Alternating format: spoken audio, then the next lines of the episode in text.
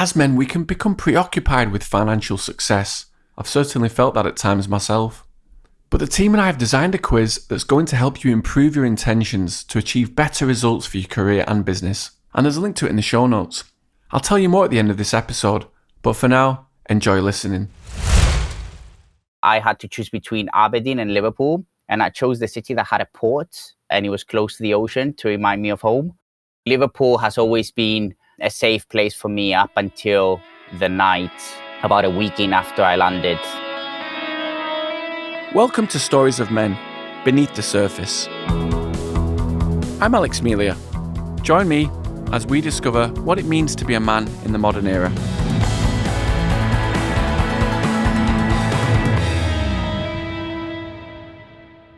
In today's episode, we're diving into a topic that hits really close to home for me. We'll hear what happens when a man is the victim of an unprovoked attack and the ripple effects that has on our sense of self and on our relationships. Nicco had just moved to the UK from Cyprus. It was Freshers Week at university, and he was excited to explore the city with his new friends. We got a taxi, went into town, had a couple of drinks. I remember drinking beer and I remember drinking shots. That was probably the first time that I've had a shot in my life. I was getting a little bit tipsy and I was getting a little bit paranoid and I was saying to myself, you know, you're in a foreign country, you you you don't remember your address. How are you gonna get home? How are you gonna look after yourself? But there was another part of me that said, you know, just just let go and enjoy it. Me and three of my flatmates, we decided to leave. It was 2 a.m. We had our fun was relying on them to take me home because I didn't quite know where we lived and I didn't know where to get a taxi. I was quite new. So my safety was basically in their hands. And we ended up walking for a long time. And then you would hear all the voices of drunk people around, people leaving the clubs and broken glass in the in the background. I had to remind myself everything's okay, you know, it's a busy city, just keep on walking. And I remember letting my guard down enough to not make a deal of four guys behind us following us. And I remember checking with the corner of my eye, looking back, and they were getting closer and closer and closer to us. 20 seconds later, after that I had that thought, I felt someone pushing my shoulder. So as I turned, I get a gut punch in my eye the next thing that I remember is that I was on the floor. I was trying to get up, and I could see my mates having an uh, having a full-on fight with these guys whilst I was on the floor. As I got up, I got another punch in my mouth. I could taste like the metallic taste of blood. One of my mates ran off, and he was trying to get help. But me and the other two guys, we were basically getting beaten. It's just that fear that paralyzes you. I thought it took 20 seconds. I thought the whole thing was 20 seconds, but it wasn't. It must have taken like 10 or 15 minutes, and nobody came to save us. Obviously, it was four o'clock in the morning. We're in the middle of nowhere. I was just numb.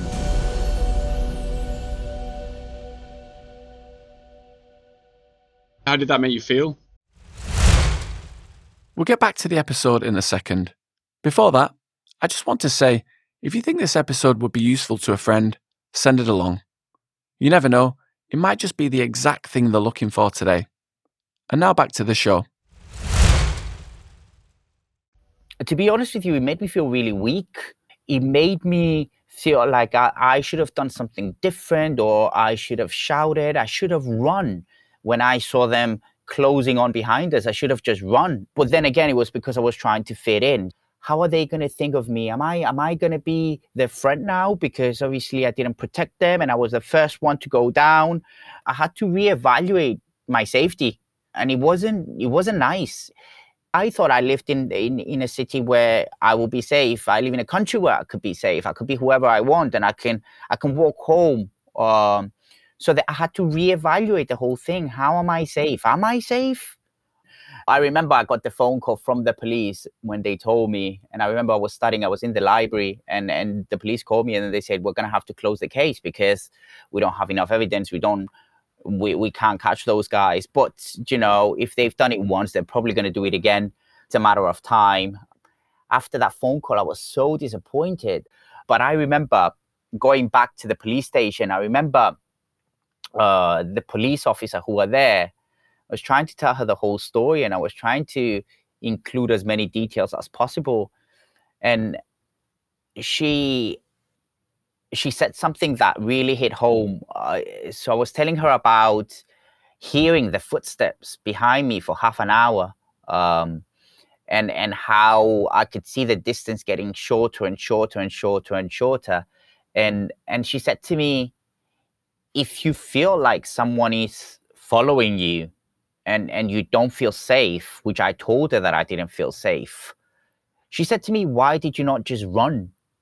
And I said, well, because I didn't want people to think that I'm paranoid and I didn't want my friends to think that I'm being, you know, dramatic or over the top. And and and you know, I was trying to balance it out. And and she said to me, Well, if your instinct was telling you that you were in trouble, then you should just run and you should put your safety first and then let people call you paranoid, let people think that you're not cool enough, but you would have been safe if you guys felt the danger and you run away from it, you would have been safe now. And I remember I felt stupid. I felt stupid when she said that because I was like, it makes perfect sense. If someone's following you, you just run. What do you think the, the motives of these guys that were following you? Was it did they steal anything from you? Did they just want to get a kick out of beating people up? It wasn't a robbery. They weren't trying to rob us because they didn't take any money or any of that any, any of our belongings. But they they did seem to be following following us for quite a while, right? So it wasn't like they just wanted to get in trouble and they just wanted to attack someone because if they wanted to do that, then they wouldn't they wouldn't follow us for half an hour. Um, the the police told us that we were quite vulnerable because because obviously we we were drunk and because we're walking through a dark alley. But um what what i think to today is the fact that we we were we were gay and we were all quite small physically. Uh so essentially we were an easy target. Um mm. and to be honest with you i can't answer the question why they chose us. Um i guess we're unlucky enough. I don't know if they would attack us if we were sober or if we're bigger or more masculine. I, I, I, I don't know. But um, what I do know is that if I go out the way that I look, even with three guys and I'm drunk, it might happen again. And that that there's anything that there's nothing that I can do for me to just never feel that you know which is uh, why it's affecting me now even now 15 years later when i do go out and i have my five pints and six shots.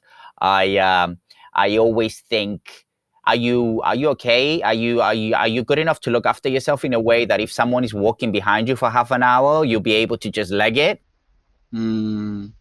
it's interesting isn't it? Because there's a feeling in society that gay equals weak in a man. Yes Yes. But if the statistics are true that one in 11 men are gay, and you think about UFC fighters and boxers and karate champions and all this, think about how many incredibly strong, proficient fighters of the gay community there must be. But you know what the problem is? The problem is that we don't have uh, all these fighters and we don't have all these all these gay people coming out because history has taught us that if i'm a successful football player say and i come out then i'm going to get dropped right? Because it's all about marketing it's all about the image it's not about the sport. It's about um, who you are as a person. So people that are gay cannot come out and say i'm a fighter and i'm gay right? So they can restore that sort of I want to say power, but it's the wrong word. So they can restore that misconception of gay people being weak. Um, and I think we as LGBT community have to sort of fight, uh, fight metaphorically fight, um, for people to see us as as not weak. But then again, weakness doesn't have to do with you know your physical and how big you are, but it has to do with how intelligent you are and and and all those kind of things. Uh, how emotionally intelligent, how artistic you can be. Unfortunately, beating three guys up, it's power and masculinity. And that's that's the definition of it. If I have a really good talent in making people talk, uh, if I am emotionally intelligent and I can make people open up, if I can paint an amazing painting, right? I am less of a man. We need to change the narrative on these things. I'm very hopeful because apparently 12% of this generation is not conforming, right? So it's it's not a strict binary anymore between masculinity and femininity. So it's sort of like blaring.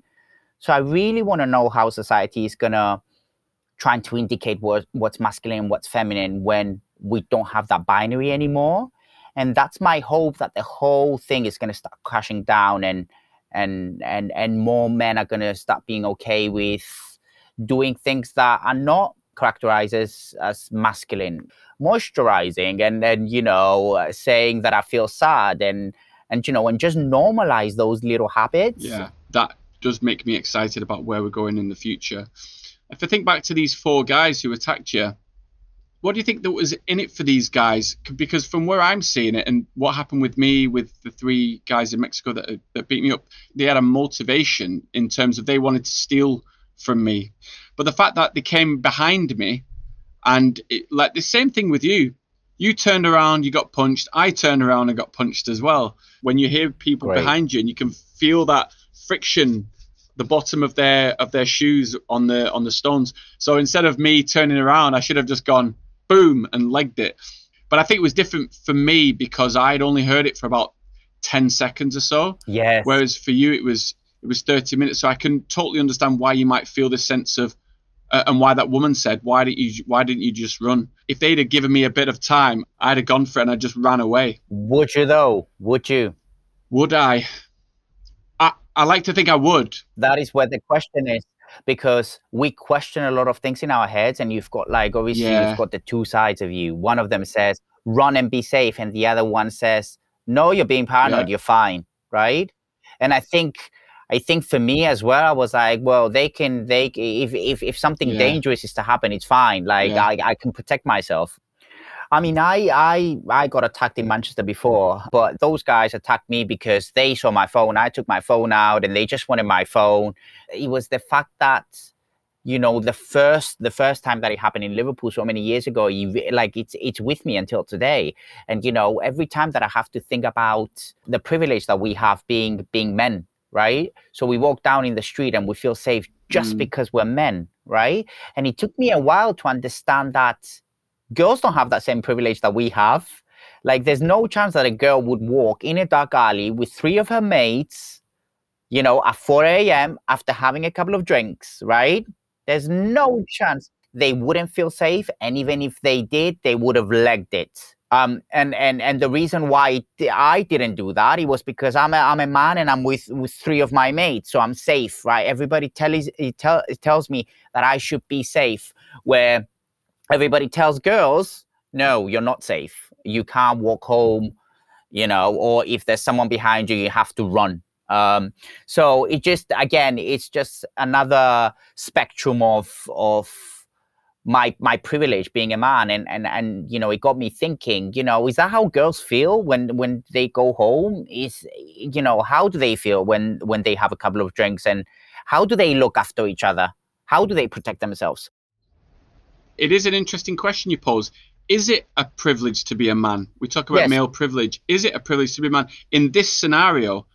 In this particular scenario, I mean, because it wasn't a privilege for you to be a man in a dark alley when four guys are following you. It wasn't a no. privilege for me walking down a, a, dark street by myself. Because if I was a woman, and I said this to friends as well, if I was a woman, there's no way I would have walked home by myself. But it was just this ego it was this ego of, oh, I'm six foot three. You know, I go to the gym. Oh, I'll be I'll be completely fine. No, you're not fine if there's guys who've got knives on them and you're outnumbered and there's three of them, three of them against one. So, do you think that we are we are having difficulties, both you and I, and then your friends as well, or are we?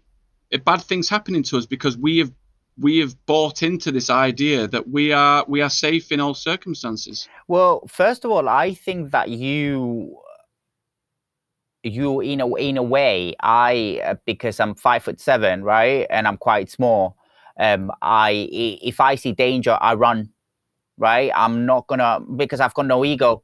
But I do think that people that are big and muscly and you know six foot seven I think that's where the problem is. And I would really like to know how many how many of those people get stabbed because they think I'm a big guy who's gonna who's gonna uh, come and attack me right? And then and then they get stabbed right? Because of that ego of that privilege of looking the way that they do right? But i do think in a sense that no one's safe in a way. If if someone's gonna attack you they're gonna attack you. But it has to do with with with with the ego uh, and and and how you break it down afterwards um, and if you can mm. be okay with yourself uh, for not fighting back or for not running.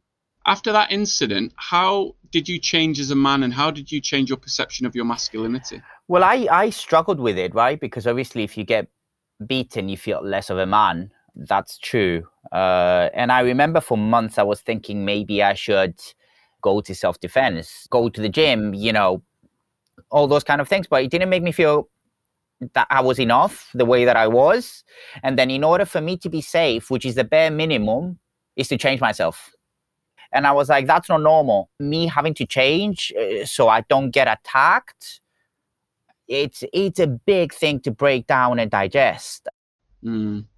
Sometimes I think to myself, is there a certain sense of having compassion for people who do that kind of thing? And I know it sounds strange because we've been beaten up, but actually, what's their home life like? Because if they if they had excellent relationships with their parents, a really loving, fulfilling environment fulfilling jobs.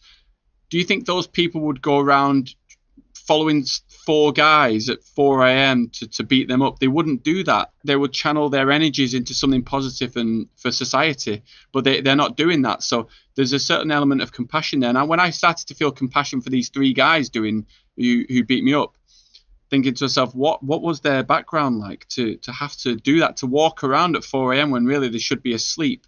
preparing for their workday or with their families or whatever. So it's breaking it all down. And actually, as you break all of these things down and think about the other person, then you can actually start to overcome the the traumas that that you and I have. Because it's easy for people to say, "What do you mean compassion for that other guy or these guys? Like they beat me up, they they hurt me, they gave me traumas or whatever." But actually, I think that can almost set us free.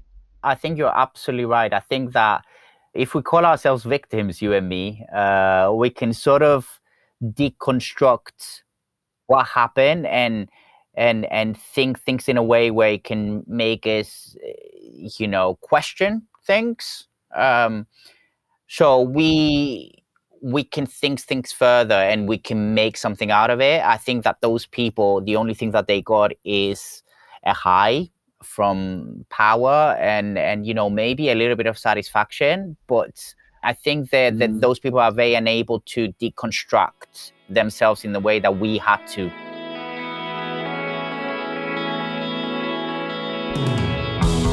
i can't begin to imagine what it must have been like for nicco his first week ever in another country and he's viciously assaulted for someone so young literally just outside of school to have that happen to him, it must have been an incredibly emotional ordeal. Whereas for me, when I got attacked, I was 35 years old, so I had the self esteem and I had the life experience to know how to handle it. What Nicco and I have in common with our attacks is that we put the blame on ourselves, we take responsibility for it, which can be a good thing and it could be a bad thing. Why should we take the responsibility for something that happens to us like that?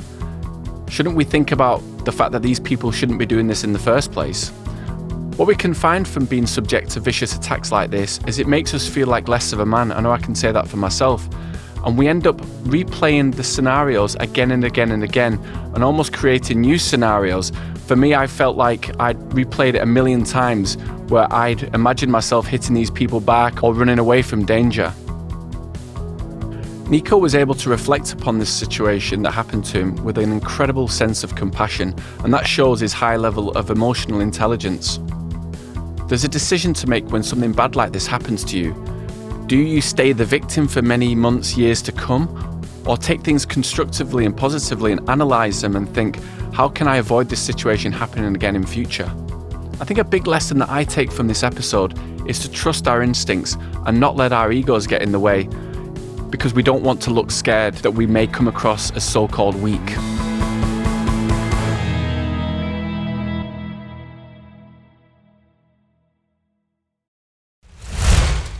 I mentioned at the start about us as men caring a lot about financial success.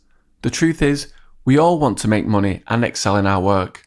But understanding what drives us to our definition of success is important. That's why the team and I have designed a simple, easy quiz that's going to help you learn a lot about yourself and help set realistic targets for success. It takes less than three minutes to complete. We as men can be incredibly successful, driven individuals, but how we get there is important to understand particularly for our mental health. Through the Man Quiz, you'll answer questions about your identity as a modern man. The aim is to better understand who you are to achieve the results you want in your life and work. Click the link to the quiz in the show notes now. You never know, you might just learn something new about yourself that you didn't know before.